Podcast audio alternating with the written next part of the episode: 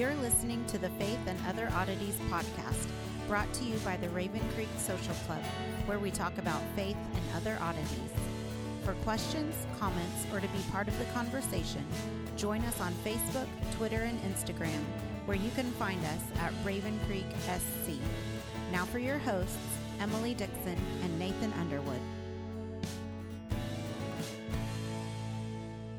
Well, hey everyone, welcome back to Faith and Other Oddities, the show where Emily and I read the Bible and discuss it. Um, it's been a little while since Emily and I have, well, it's been two weeks really, since Emily and I have been recording. Um, But that But feels did- like a long time for us. fe- feels like forever. This is that, yeah, last week was the first time we didn't have a, a whole episode planned and ready to go. Um, but we did get to spend Thanksgiving together, um, which was kind of cool. Had a Um, house full at the new place. yeah, the, house was very full of, of family, so that was good. Um, but yeah, so last week, um, we did, or I did rather. I asked you if you wanted to join. You said you were just wiped out from hosting holidays. You know, we Yeah. just kind of did a.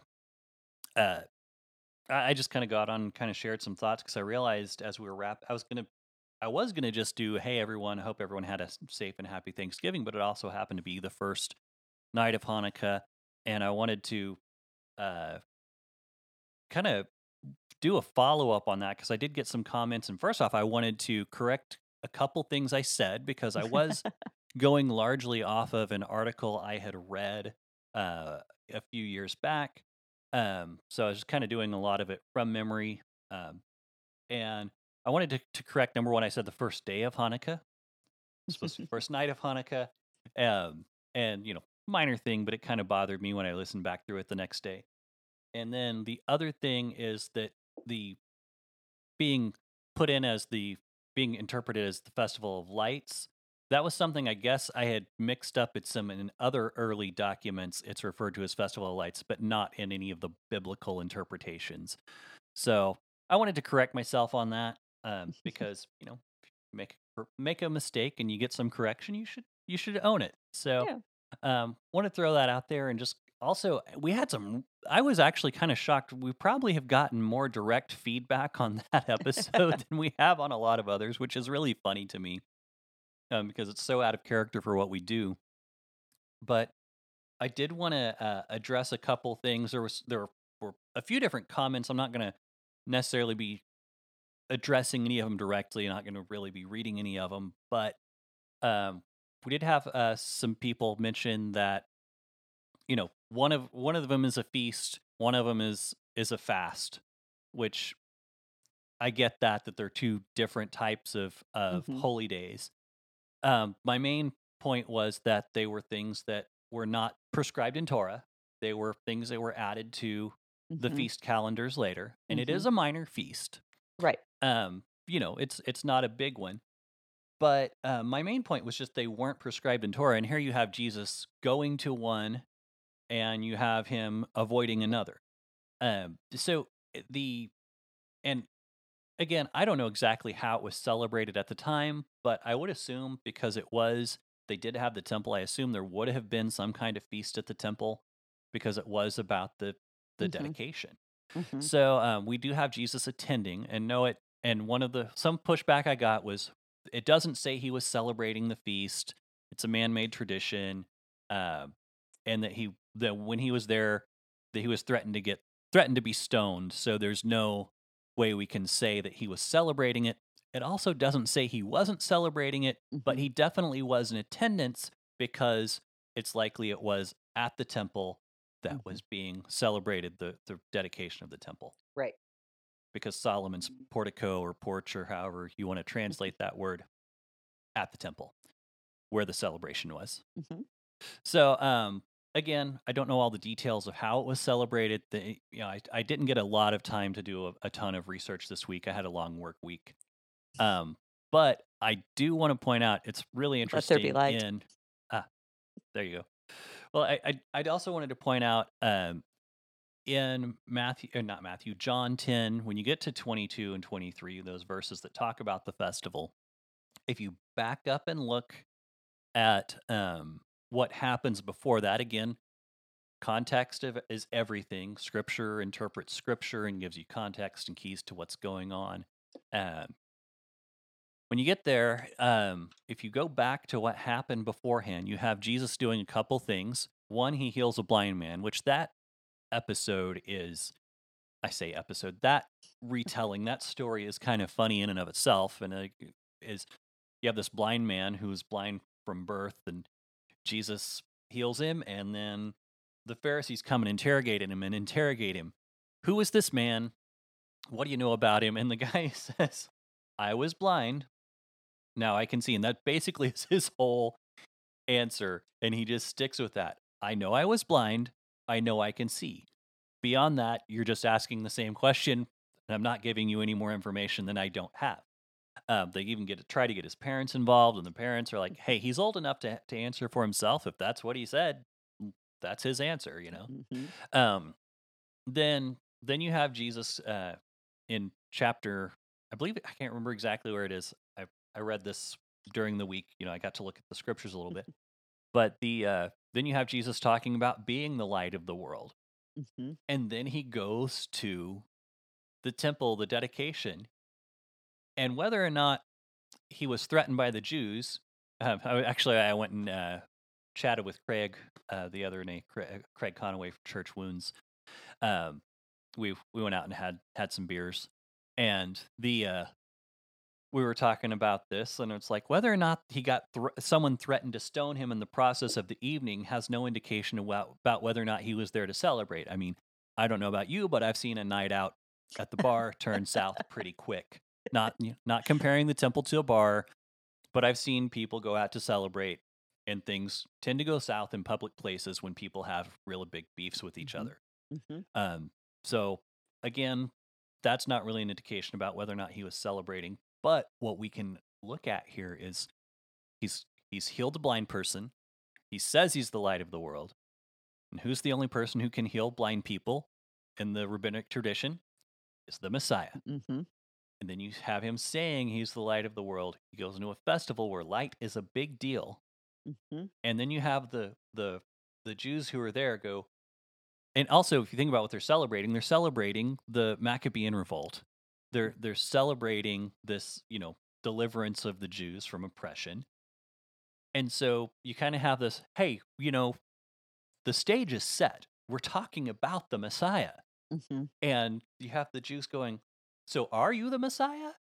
And Jesus going, Well, if you'd have been paying attention, you would know already that I'm him. So, um, yeah, it's it's really this great. Uh, if you break it down, you see subverting the messianic expectations Mm-hmm. of the the Jewish people and saying, "Hey, we're you're here to you want to celebrate the Messiah? He's me, but things aren't going to happen the way you expect." And then and then they threaten to stone him, and then Jesus, of course, his great you know facetious sense of humor. I've done so many good things. Which one of those are you stoning me for? Uh, and you know, because it's just after this litany of miracles that this happens. Um, so it's it's pretty cool. Well, and that's one of the things I do love about when Jesus is dealing with the crowds. Like they will come at him with an accusation, and then he has this this almost sarcastic kind of backhanded way of saying, "Wait a minute, what are you doing? How are you thinking about this?" And putting them in their place without being terribly rude, but definitely not softening his stance. I mean, it's it's this Mhm, kind of mhm. backhanded question, and uh, I think you know we kind of grew up with that in our in our family that dad would do that to us a lot you know what are you thinking how did you get there and you know you would sure. have this you know airtight argument in your head until he asked that one question that would completely throw you off balance and you had to Mhm. rethink everything and so you know i see that a lot in uh, jesus speeches with the pharisees is like you guys aren't getting it and you know And even even with the disciples, you see him Mhm. doing stuff like that. Oh yeah, absolutely, absolutely, and that, that's one of the fun things with Mark. You pick up a lot on that in the book of Mark. It's it's right there. But you know, a- as far as uh, the feast and the festivals, I think one of the things we need to remember about them, and you, you did bring this up on that episode, that it's not about the shoulds and the odds, Mhm, about right. whether or not we should we should uh, be celebrating them as Christians. But I think we need to be paying attention to what they teach us Right. And so if we just take some time to think about them, to consider what they mean, it there's so much to be learned in the feast. And so, Mhm. you know, I feast and festivals, uh, holidays in general don't get celebrated a lot at my house. That's just kind of not my gig. And so whenever you do have something that's meaningful beyond just, hey, this is fun, I, I think that we need to take that time to be a learning opportunity. So Mhm. we got to Mhm. remember all of these feasts and festivals that were commanded in the Torah anyway were designed to teach us something about the Messiah. And the fact that Hanukkah has something about it that that relates that doesn't it, it doesn't contradict what was in the Torah. And people in Judaism, just like Christianity, were allowed to do things that didn't contradict what was in the Torah. Right. So, you know, it, it, it's not necessarily an evil thing to do. It's not something that is out of line. And your question is really good as far as when did these uh, blessings begin to be be prayed at Hanukkah? Uh, you know, because that does bring up some really interesting questions of canonicity, which I have yet. I did some looking. I didn't have a lot of time, like you said, to go in and research. It would be really interesting to know when were those prayers specifically added to Mhm. the form and function of of Hanukkah? And uh, you know, I I can't answer that. And what I found on other holidays, not necessarily Hanukkah, a lot of times we don't know how they were celebrated during that first century Right. and that the form really wasn't solidified until we had the Talmud about 150, 170 years uh, later. We started seeing things uh, begin to be kind of formulated. Of this is how you do it.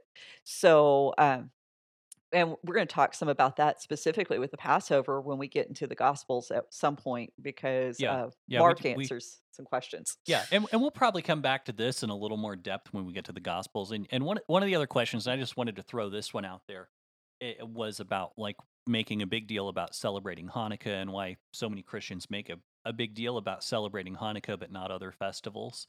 And I I think the, be- the the best I can come up with with that is just that Hanukkah is so much in the public eye hmm hmm and a lot of that and and that's actually kind of a, a thing that came from the united states because christmas is such a big deal in the us that the hanukkah was kind of the closest winter festival hmm and so it actually kind of became a res- it's not really a response to christmas per se but it kind of got elevated because it is that winter festival that people can do hmm uh, around that time and that's that was actually a, a video i watched with girls about like where does hanukkah come from? That's there was a guy talking about how things kind of got added on but i do think it's a good idea anytime we have uh, especially you know we have christmas becoming very commercialized we have uh, basically any holiday becoming very commercialized it's, i think it's important if it's something that's being in the public eye getting getting scrutinized if there's something we can use to teach from it hmm let's use it as a teaching opportunity Absolutely. and again, it's not a should or ought, but I think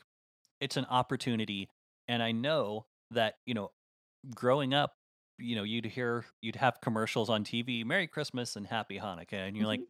you ask, would ask mom, and dad, what's Hanukkah? Well, it's, it's some Jewish thing. It's something that the Jewish Has people candles. Eh, we didn't even get that information. Yeah. It's just, it's just, it's something that Jewish people do. Mhm. Um, I don't think anyone ever referred to it as quote Jewish Christmas as some people tend to refer to it, which it's obviously wrong. not. Totally wrong. Um, but we just didn't have the information, and we do get an opportunity to share with our girls that you know there's there's a there's an important story that happened here. Um, Well, and I, I think it does. It kind of it, it it can be an introduction to the other feast if you're willing to put in the extra effort. And uh, somebody brought up the fact that um, you know you don't see a lot of Christians uh, celebrating Purim. Uh, I would that was Greg, and I yeah, would I did love like that. I would love to see some of my uh, um, Southern Baptist friends join me in a celebration. But anyway, that's If and if you know anything about the Feast of Purim, there's a that's hilarious. it's uh there, there's alcohol involved. Mhm. Um, you should you should go look it up. But uh, but anyway, Anyway. I just wanted, uh, yeah, I, I I didn't want to take up too much time with that. I know we're 15 minutes into to wrapping up Hanukkah, but um, post Hanukkah wrap up, uh, I just wanted to to kind of clarify some things and you know bring bring some light to some things that I might have missed as you know not being the greatest presenter in the world and you know, also it was a little weird flying solo last week. I usually have usually have you to play off of. Um, but yeah, so that's that's that. And again, when we get into our, uh, we're planning after Kings, we're planning to go into the Gospels, Mhm. um, which I think will be really great. Uh, I mean, to to have all those stories quote unquote fresh in our minds, even though it'll be probably a year or so removed from the beginning. But having gone through the study of the Kings in Samuel, uh, to just go at, go at this the the Mhm. gospel with that kind of coming from that trajectory and Mhm. seeing what we can get out of it and seeing those things like the messianic messages and things like being at the feast of dedica- feast of dedication. Mhm. So um anyway, that being said, let's get back to let's get back to Second Samuel. Yeah, we're still in chapter 19. We're going to be here for a while. We got a lot of uh, things that are happening, a lot of throwbacks to previous stories.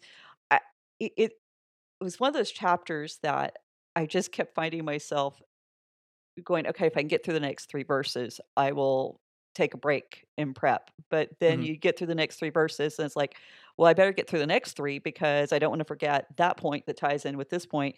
So, very rich chapter. Yeah. Well, um, before we get too far into that, uh, catch us up because it has Mhm. been two weeks, and uh, since Yeah. since we've had anything, so catch us up to where we are. Okay, so Joab has killed Absalom despite the fact that David had told him not to. We've Mhm. had the two runners come back with uh, the news that um, that Absalom has been killed. David has gone into mourning. He is um, up on the rooftop. He, or sorry, in the room above the roof, uh, above the gate.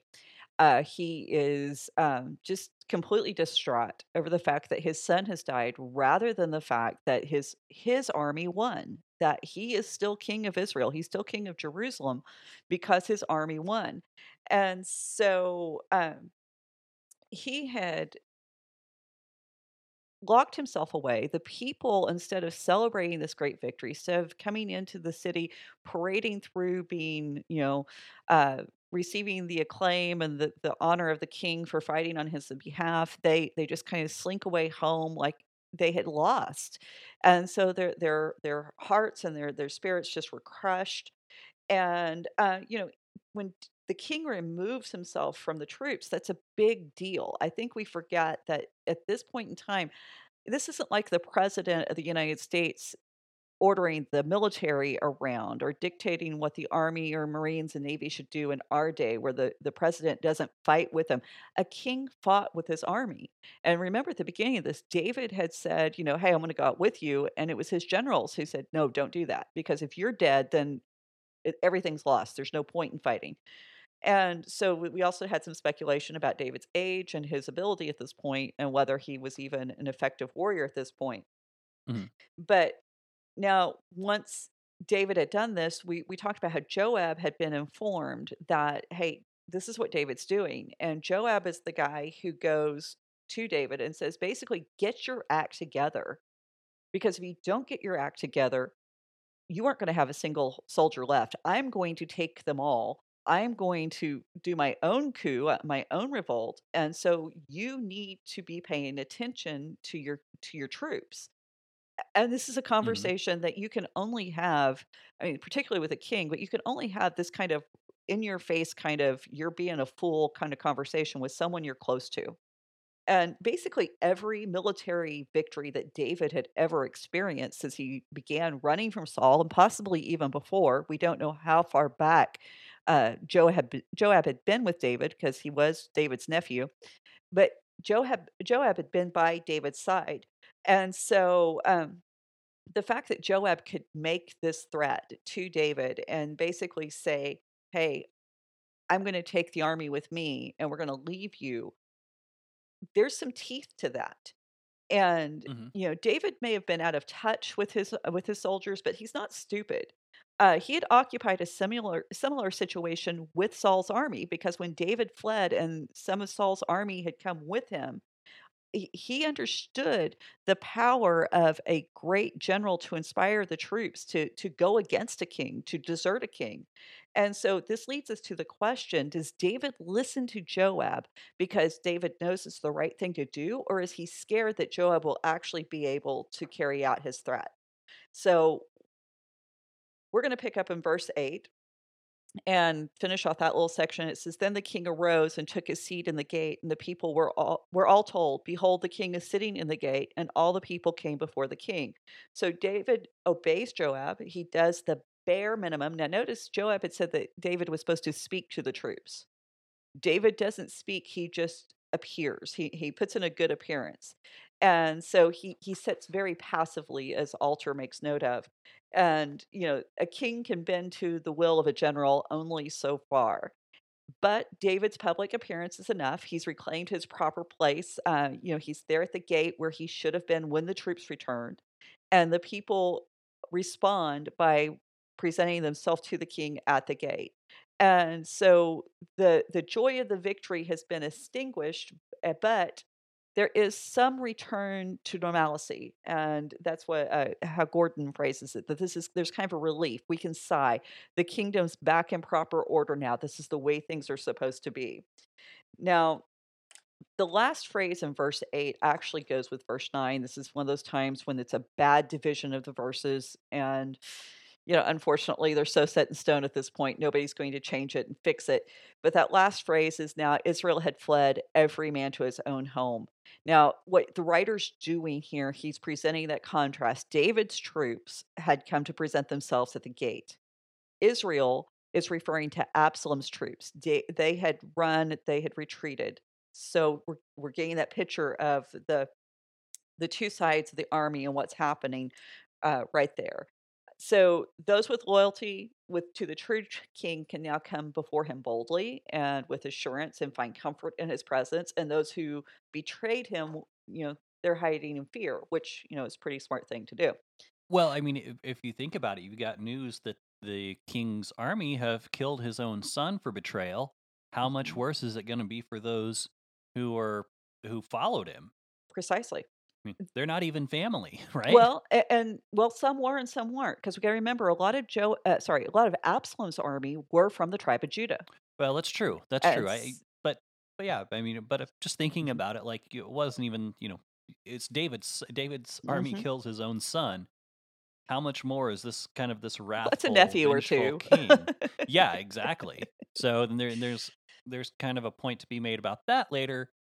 Um, I Mhm. think. Yes. But go ahead. Well, and, and that's really what the setup is. We we need to understand and we need to not downplay how big this revolt is. In this time and culture, if you defy the king, the, the first and most appropriate thing to do is to kill that person. I mean, you, you don't let somebody rise up against a king without trying to to uh, set these boundaries because you don't you don't allow rebellion to even begin to fester because at Mhm. this point being king is not a matter of election it's who kills everybody else and so Right, right. Well, and excuse me. The uh, the other thing is, you know, people people want to talk about how terrible it is that you would end uprisings like this by killing people, but if you think about it, that's actually for this if you're the king and for the sake of your kingdom, that's actually probably the most humane thing you can do because Mhm. to let someone else continue in this battle, you're subjecting the nation to a civil war that's going to drain resources and and injure and kill people. Mhm. And Yes. it's probably going to take a long time to get settled. well and you know and just remember the living conditions of that day not only are you draining resources you get shot by an arrow and it hits you someplace that's not vital it's not in the heart or lungs or anything Mhm. That still can kill you why because you don't have neosporin I Right, mean, you know, right. it's it's really that simple. This is a deadly time, so you put down deadly threats very quickly, and it is an act of mercy if you look at the entire context. So, verse nine. And all the people were arguing throughout the tribes of Israel, saying, "The king delivered us from the hand uh, of the hand of our enemies, and saved us from the hand of the Philistines. And now he has fled out of the land from Absalom." Now, Alter has a little different translation here. It's not much different. Uh, the ESV says they're arguing, Alter says they're deliberating, which makes a lot of sense because I mean there's no real argument presented here. There there's not any kind of you know this is just facts at this point. Mm. There there's nothing that nobody's not aware of. Um so you know you could kind of look at it this way. They're they're they're weighing the pros and cons and they're saying basically on one hand David has saved us from all our enemies. He's defeated the Philistines but when his own son rose up, then he ran away. So, can we still trust him to be a good king? He's the logical choice, but is this still a man that we can put our faith in? And you know, this is a real consideration for the nation because you need that powerful king. You need someone who can put down uprisings very quickly. And the fact that he didn't put down this uprising against of Absalom uh, you know, we don't know how long that lasted. And I looked at different traditions, and some say it was just a month, some say it was up to a year. And, you know, we we tend to forget because we are reading the Bible. This is not just a religious issue. This is not just, oh, well, God chose David, so it must be the person we should support. This is a political issue. And Mhm. people have are very quick to abandon religious mandates in political situations if they think that one political leader is better than another political leader. We still, oh, sorry, political leader, not reader. Uh, we Sure. s- still do that today. I mean, we will say, oh, yes, we absolutely uphold these Christian ideals. But the minute another candidate comes along and says, hey, I'm going to lower taxes on you know your tax bracket or i'm going to do different things for people in your certain demographic then we're going to support that person and you can you, watch these these ongoing debates and i don't think you have to be uh, particularly astute to to know that uh, we're very quick to claim that one candidate is god's chosen one over another and it tends to be the person that most is the most beneficial for us and usually it's financially beneficial it's not even life and death beneficial and for these people it's life and death beneficial that's what we're we're looking at this is not just you know let's lower your taxes this is can you survive?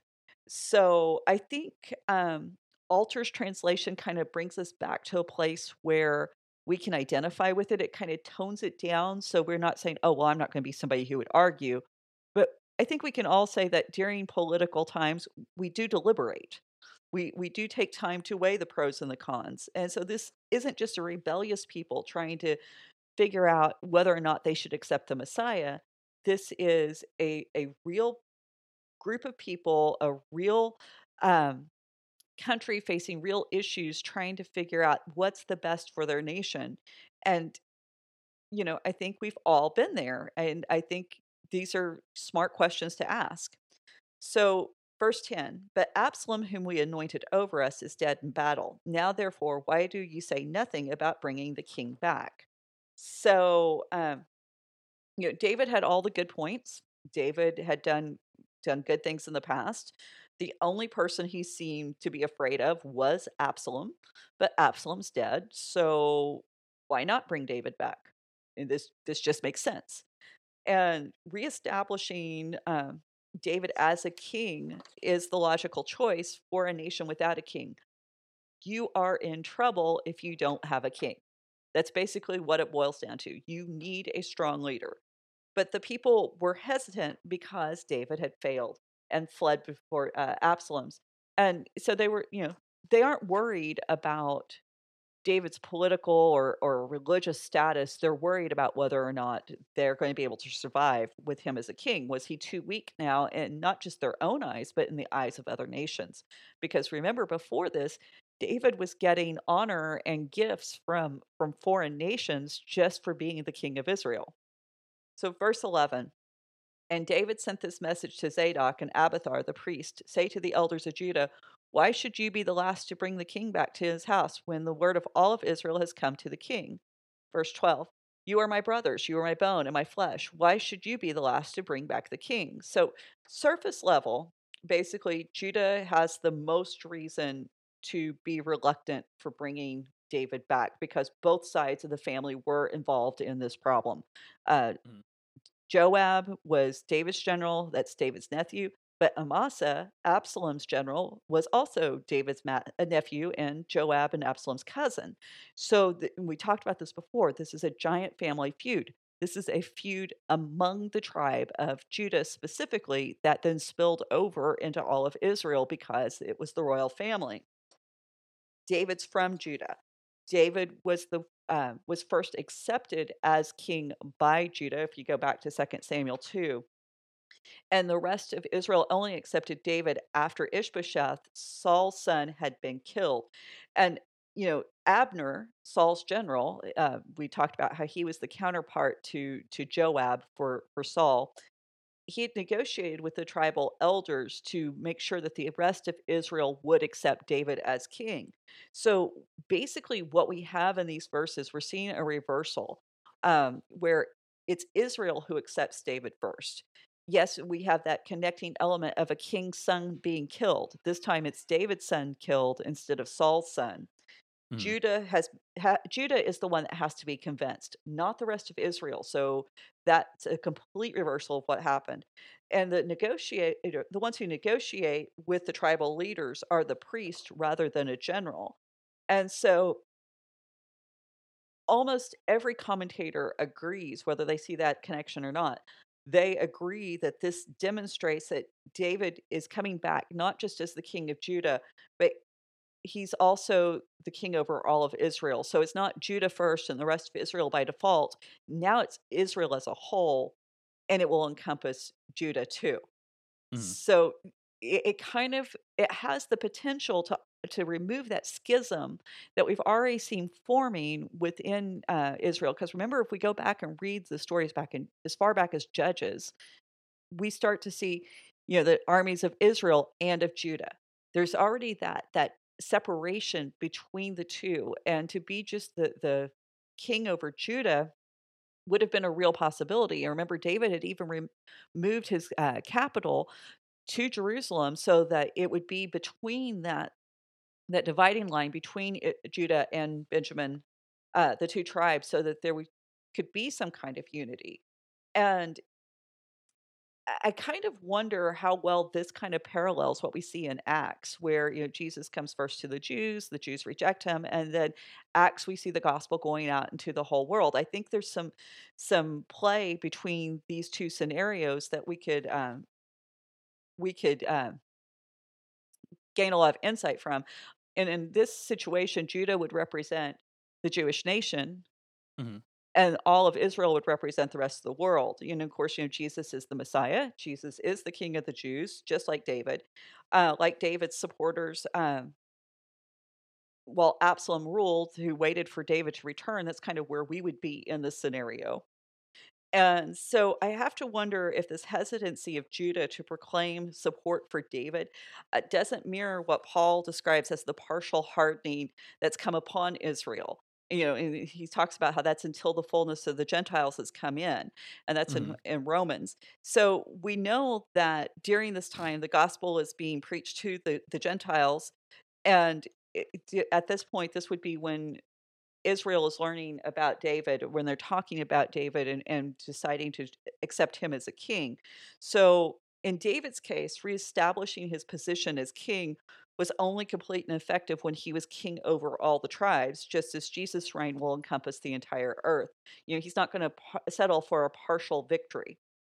And mm-hmm. so, if this is correct and we see this falling into that that type that that foreshadowing of of Jesus in David's life the story only becomes more interesting as we move forward especially in verses 16 through 43 but we're we'll wait to get there so I, I think that we can see uh, once again how much David foreshadowed what will happen with Jesus' life ministry and his return if we're eh, looking at big picture. Eh, but, you know, there's always those points where types and foreshadowing and metaphors all fall apart. They they don't present a whole picture. They're not supposed to. So right. let's let's not forget that. Um, you know, David is definitely going. We're going to see some pretty brutal failures even still. And I know a lot of people think, oh, well, you know, after Bathsheba, David repents and he gets it right and everything's great. no, the, the man still has problems after this Mhm. point. So, um, but what we do find in this story is that David actually, in his failure to be the Messiah, and we got to remember the terms of Messiah had already been laid out. We we should know what to look for when we're talking about the Messiah. When he fails to uphold those ideals, he does irreparable damage to the kingdom, and we're going to talk about uh, how that plays out. But you know, stay tuned. So, verse thirteen and said to Amasa, Are you not bone of my and say to Amasa, Are you not bone my bone and my flesh? God do so to me and more also, if you are not commander of my army from now on in place of Joab. So this is a really interesting move on David's part. Amasa was Absalom's general. Amasa was the one who led the military revolt and rebellion he he was David's nephew, Joab and Absalom's cousin, and you know he was not somebody who passively accepted Absalom moving into Jerusalem. He was an active member of this, and I think we need to remember that if Amasa had had the opportunity, he would have killed David. Mhm. Okay. Th- This is not somebody that you can just go, oh, well, you know, he got caught up. No, he led it. He was part of the movement. Now, on the surface, this seems like a really crazy move. But I mean, what king says, I'm going to make the enemy general my personal general, especially whenever he's replacing Joab? Joab, who has been with him this entire time. But basically, what David's doing here, he's doing two things. Number one, it has the benefit of punishing Joab for defying him uh, when Joab did kill Absalom, despite specifically being told, don't do it. Right. So you've got that going on. But it also signals to the rest of the nation that David is willing to forgive and he's willing to restore any of those who were, evol- were involved in the rebellion if they stop now Mhm. and so th- this message of reconciliation really i- i- it's very striking whenever it's extended first to somebody who was such an active part of the rebellion and it's not just for people who were on the fence. So it's kind of a, a two two birds with one stone and you know later we're going to find out that that david considers this punishment insufficient for what joab has done and we're we'll get there when we get into kings. But um by by putting amasa in this place he's not just reuniting the nation he's reuniting his family. And this is verified by what's in the next uh, next verse verse 14 he says and he swayed the hearts of all the men of judah as one man so that they sent word to the king return both you and all your servants. Now the hebrew is a little ambiguous. We don't know when it says he swayed is it referring to david? David swayed all the hearts of judah because he appointed amasa or did amasa sway the hearts on david's behalf? We we really don't know. Both translations can be supported uh, there's traditions i- i- that support both views but the the idea that david needed help to solidify his support in judah is not far-fetched we've Right. already seen that joab would not have been able to make his threat absalom would not have been able to uh, have his rebellion if David's hold on the rule in Judah was not already slipping. Right. And so, and I think we need to remember that, uh, you know, where David is at this point, he didn't fight with Joab at Rabbah. Uh, Shimei felt confident enough to curse David and to throw stones at the king. Any other time, this would have got him killed. Ahithophel blatantly betrays David and becomes Absalom's counselor despite having been David's counselor up to this point. Absalom was actually emboldened enough to to think that he could pull off this rebellion, to pull off this coup. And you know, when Joab comes back and is able to bully David into doing what he thinks is right, we should start to be getting a sense of just how tenuous David's hold on the throne really is. He is not the the stable, strong leader he once was. And it's very likely that David needed Amasa to to solidify his position with Judah, and basically anyone who supported Absalom, because if they would support Absalom, then they would definitely follow Amasa as Absalom's second in command. Right.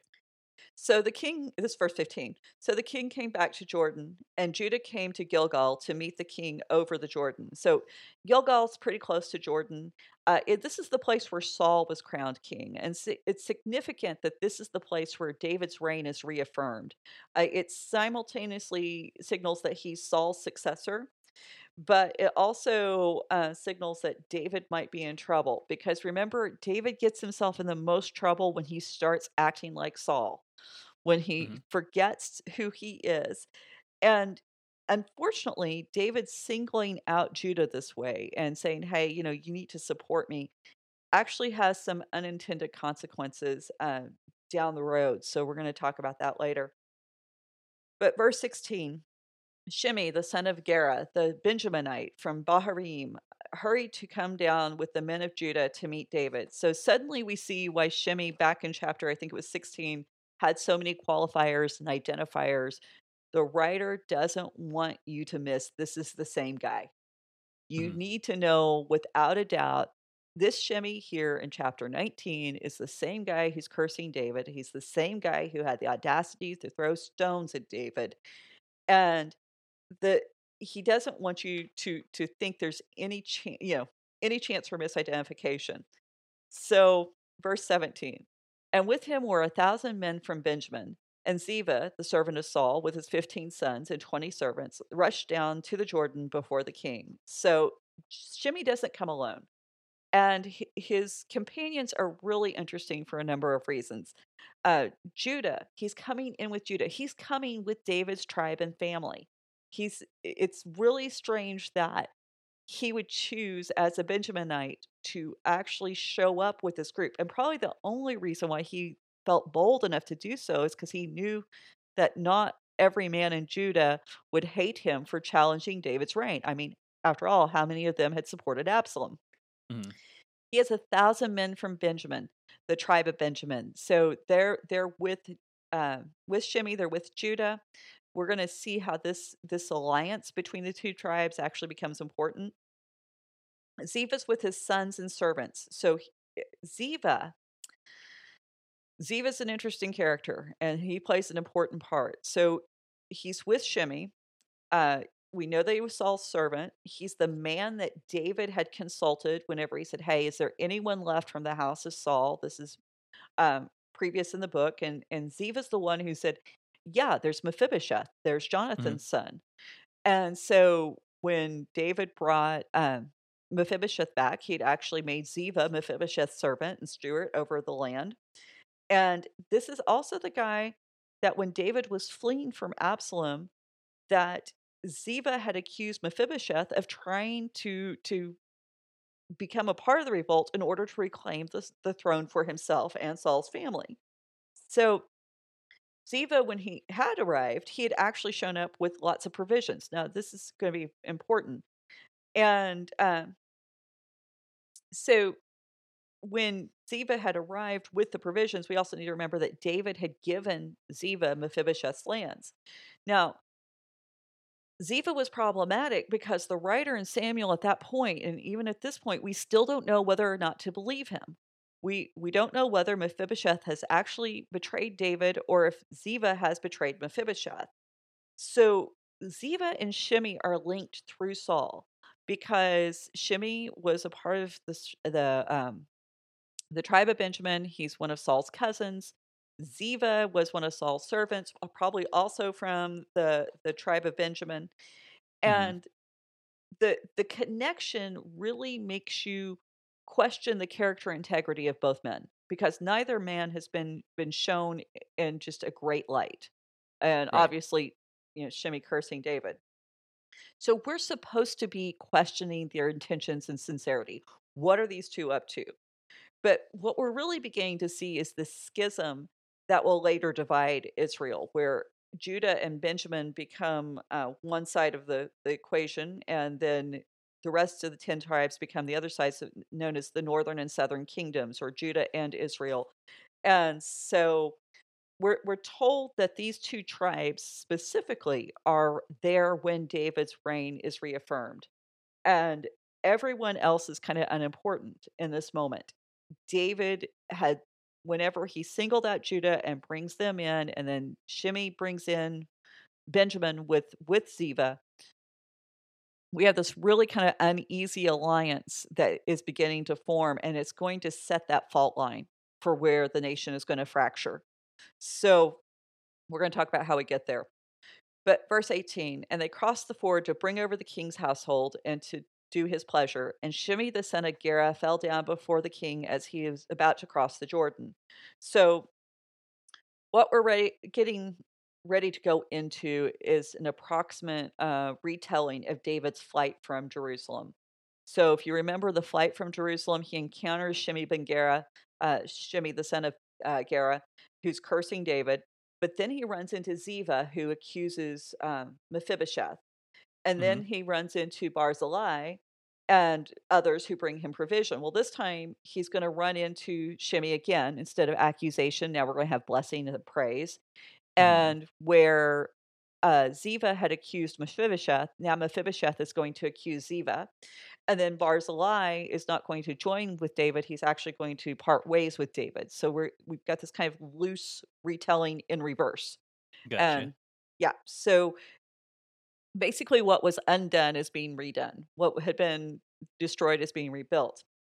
So, verse 19. And said to the king, Let not my lord be guilty, or remember, uh, hold me guilty, or remember how your servant did wrong on the day of my lord left Jerusalem. Do not let the king take it to heart. For your servant knows I have sinned. Therefore, behold, I have come this day, and the first of all the house of Joseph, to come down to meet my lord, your king. Okay, so anyone with half a brain is suspicious of anyone who talks like this. Okay, just just know this up front. And you know, Shimei had cursed David when it appeared David had lost power. Now that David is coming back into power, now Shimei's all kissing his butt. And David has done nothing to rectify the situation or the circumstances that da- that Shimei had accused him of. right. Shimei said, "You know, you're a man of blood because you killed the house of Saul."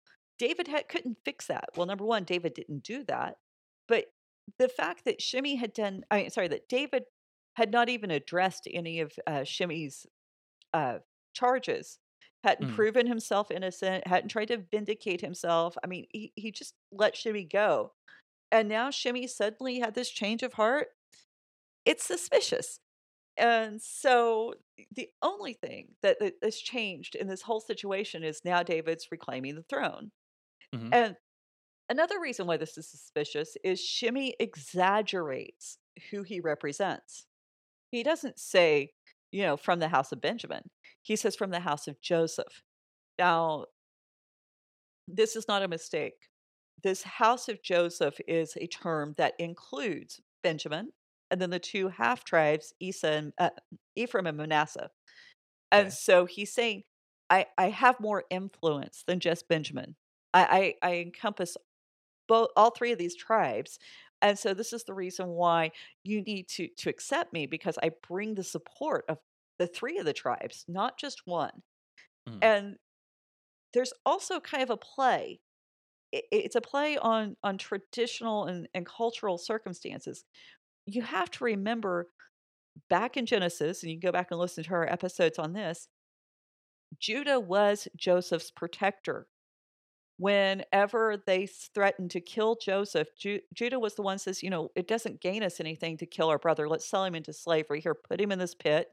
And there's a suggestion that's with the idea that Judah would go back and save him later, but then he was Mhm. sold into slavery.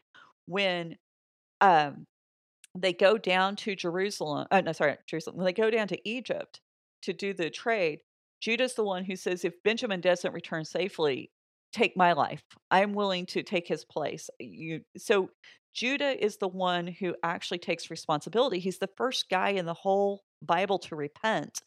And we talked about that with uh, the Judah and Tamar episode. Sure. But Judah was the one who took responsibility for what happened to Joseph. He was the one who understood that they had messed up. So basically, Shimei's playing on that. As a member of Judah, you have to protect me because I'm the little brother. I, I'm hmm I'm the one who, if I die, the father's heart dies. So it's this death to the father. So there there's no um, there's kind of a, a play on these traditional obligations. And I think if you're a part of a large family, that shouldn't be surprising. There's certain things that like these are your roles. This is what you do, and you know you you don't get to escape them. Sure. And so Shimei Shimei wants to bring up this traditional relationship, and um, so I he, he's smart. He he he's really smart.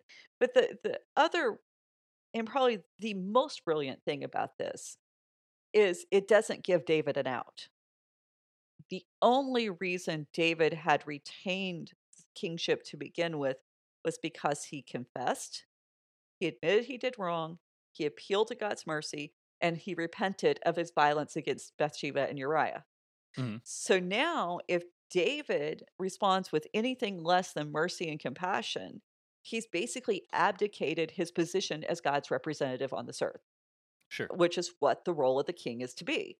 And so David can't do anything. His hands are are tied because and Shimei probably knows this.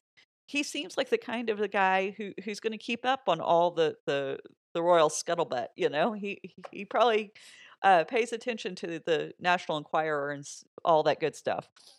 Mhm. So, um Anyway, verse 21 Abishai the son of Zeruiah answered, Shall not Shimei be put to death for this, because he cursed the Lord's anointed? Now, if you remember back to when we met Shimei, Abishai was present then, and his, his first thought was, Let's go down and cut off his head. That's what he wanted to do.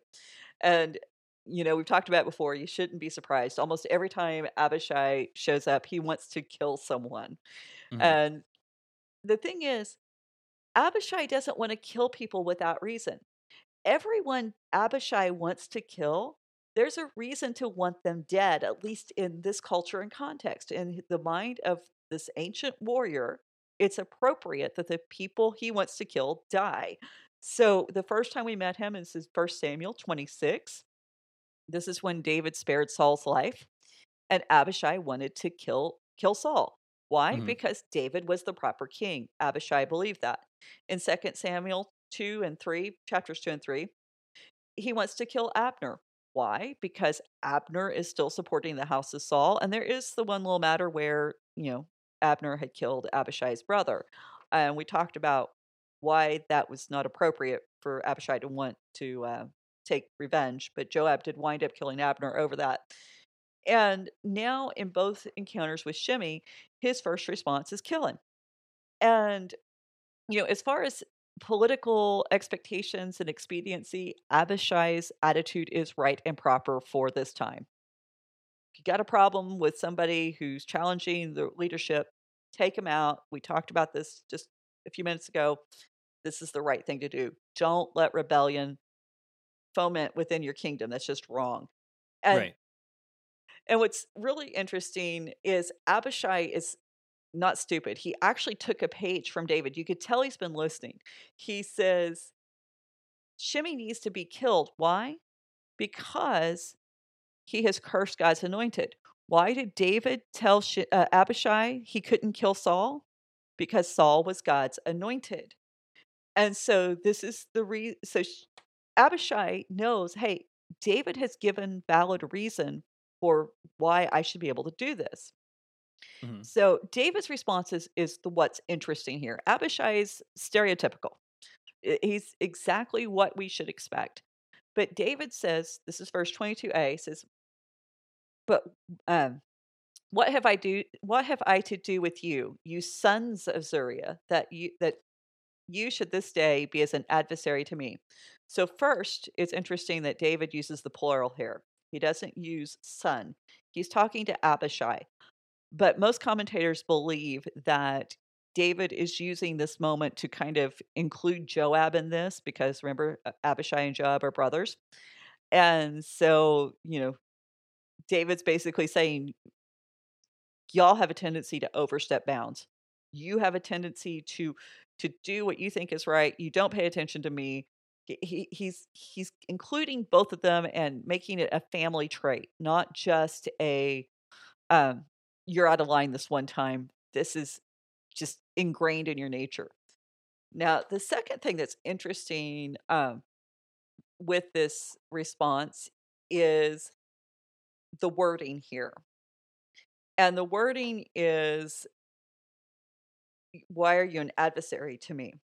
Now, if you know any Hebrew and you've been hanging around for Hebrew speakers for a while, you you should be able to guess what the root word there for adversary is. I know you know Ooh. it. Is it Satan? Very good. Very good. and if you listen, I mean, I'm not saying there's like specific or uh, identical connections between these two passages, but if you listen to these conversations, there's that same tone that you find in Job, where the you know Satan comes, the Satan comes in with the sons of God, and you know the charges that Abishai brings against Saul and against Shimei and against Abner even, they're justified. They they are completely within the keeping and the bounds and the propriety of this day. This is why his response isn't it, isn't all that interesting because this is appropriate. But the Messiah, the David, the, the king, he's the one that steps up and says wait a minute there's a problem. There there's there needs to be mercy. There needs to be compassion. And david's reasoning is just as fascinating as um for his reasoning for mercy is just as fascinating as his reasoning for accusing abishai of being out of line. Verse 22b says shall anyone be put to death in israel this day this day for do i not know that i am this day the king over israel so the reason why people don't die isn't because they're without guilt. It's because of the character and the integrity of the king. Mm-hmm. It, it's no one's going to die because I'm king. Yeah, Shimei Shimei's guilty. There's no question of that. Um, because I'm the king and because I have received grace and mercy and compassion, now I have to extend it. So the David is the one who breaks character. He's the one who who defies the cultural constructs, and he's the one who who does something so wholly unexpected. And I think that's a really interesting play because if we think about it, you know, we have an accuser, and the accuser comes at us with things that are often valid. You know we have sinned we ha- have made horrible decisions we've done things that have gone against god we we've cursed god we've thrown rocks at him metaphorically speaking. But our fate isn't determined by our guilt or even mm. the charges of the accuser. What's our fate dis- determined by? By the character and the integrity of our messiah of our anointed one of our king. Mm-hmm. and, and so to me that's exciting because this is a really great foreshadowing and a, a, that type is totally appropriate here in this moment. Mm-hmm. and I don't think we're having to reach too far for it. No, and and something else, and this is kind of what I was alluding to earlier, is when you have is all Israel is you know kind of hanging out hiding because they're kind of going, oh well, he was willing to kill his own son. What's he going to do to us? Mm-hmm. I mean, we kind of have a, a, similar parallel with the a lot of the misconceptions about God in our current culture, mm-hmm. and probably just about every culture who's ever heard about the crucifixion. I mean, the you know they they go, oh well, he killed his own son. What chance do I have? Kind right. of this this idea. What a terrible person. But of course, you know, it doesn't function the same way because right. you know it's it's the Trinity. It's the same God, um, which is you know again mind blowing. But it's not just some like uh, it's not exactly the same you know one to one but it's it's kind of that same deal of like mistaking god's character because of misunderstanding uh the the scenario mm-hmm. Mm-hmm. well and, and i hadn't thought about this but you know when when david says you know what if this to do with you sons of zeruiah uh joab was was an accuser of absalom and and I do I do think there's some kind of parallel here with within the accusers and we're talking about um, how Satan talked with Jesus even in the temptation. And I think things can get real muddy, and we want to be careful with metaphors. But there, there's this really interesting idea that the the accuser can only go as far as the king lets him. That the accuser doesn't matter what they say, even if they're right. If the king stands up on our behalf, then we're justified. We're we're we're accepted back into the kingdom, and that's what David's doing here with Shimei. He's accepting him back into the kingdom. He, he's bringing him back under his rule, and we forget in our in our culture today that God is a God of love and mercy. Even the Old Testament God, which I know just blows people's minds, but the idea that this love and mercy has room for even the guilty and the truly guilty and that it is a matter of repentance and it is a matter of confession it, and respecting god's rule. Mhm. that's what brings you back into the community that's what has always brought people back into the community of faith. Can you respect god's rule?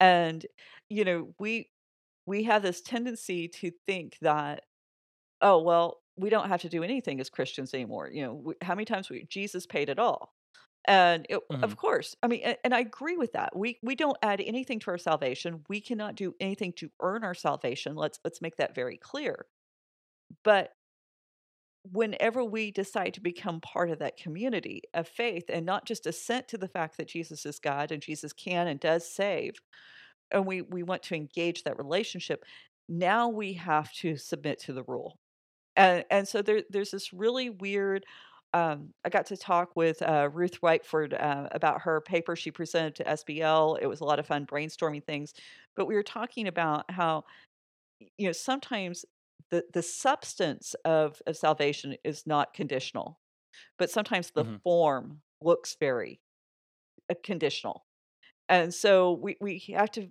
kind of find that that space between motives and motivation where motives you kind of has that that um, dark kind of negative connotation in our culture and motivation has a more positive am i motivated to serve god because he loves me or do i have motives? Am i trying to buy him off? Am i trying to pay him off? There, there, there's a difference and the form doesn't always tell you what the difference is because the difference is in the substance of the heart Mhm. a- and so you know we can't really say you know who's doing it right and who's doing it wrong other than ourselves only god can see the heart but uh, i just want to finish out this one little uh, thing and i know i'm going to go over just a minute but i, I think it's No, good totally fine. yeah so verse 23 the king said to shimei you shall not die and the king gave him an oath now David's words echo God's words through Nathan back in 2 Samuel 12 13, whenever Nathan says, You shall not die. And this was after David's confession that he had sinned and that he, he wanted to repent. Now, um, the writer does this very intentionally. We've already talked about what a great writer he is. He's reminding us this really kicked off and started to come to a head with David and Bathsheba. And all of this, everything that's happened is a fulfillment of Nathan's prophecy and God's judgment against David. Now, we need to look at and remember yes, condemnation is removed for those who repent. Consequences aren't. And this is a mm-hmm. consequence of David's actions. And as we we go into this next chapter and the next part of the chapter, we need to be remembering that uh, these the words of Nathan. We need to be thinking about that prophecy because there's a reason the writer has chosen to take our minds back to this point in the book. And it's so that we read everything that proceeds from here through the lens of what David has done up to this point. And this is Mhm. very important. And if you're going to prepare for next week, go back and read the story of Mephibosheth and Ziba. Go back and read the story of Hanun and Nahash. Those are right before uh, David and Bathsheba's story. And that's really going to set the stage. And we're going to see how this is not just the the consequences of one or two bad decisions.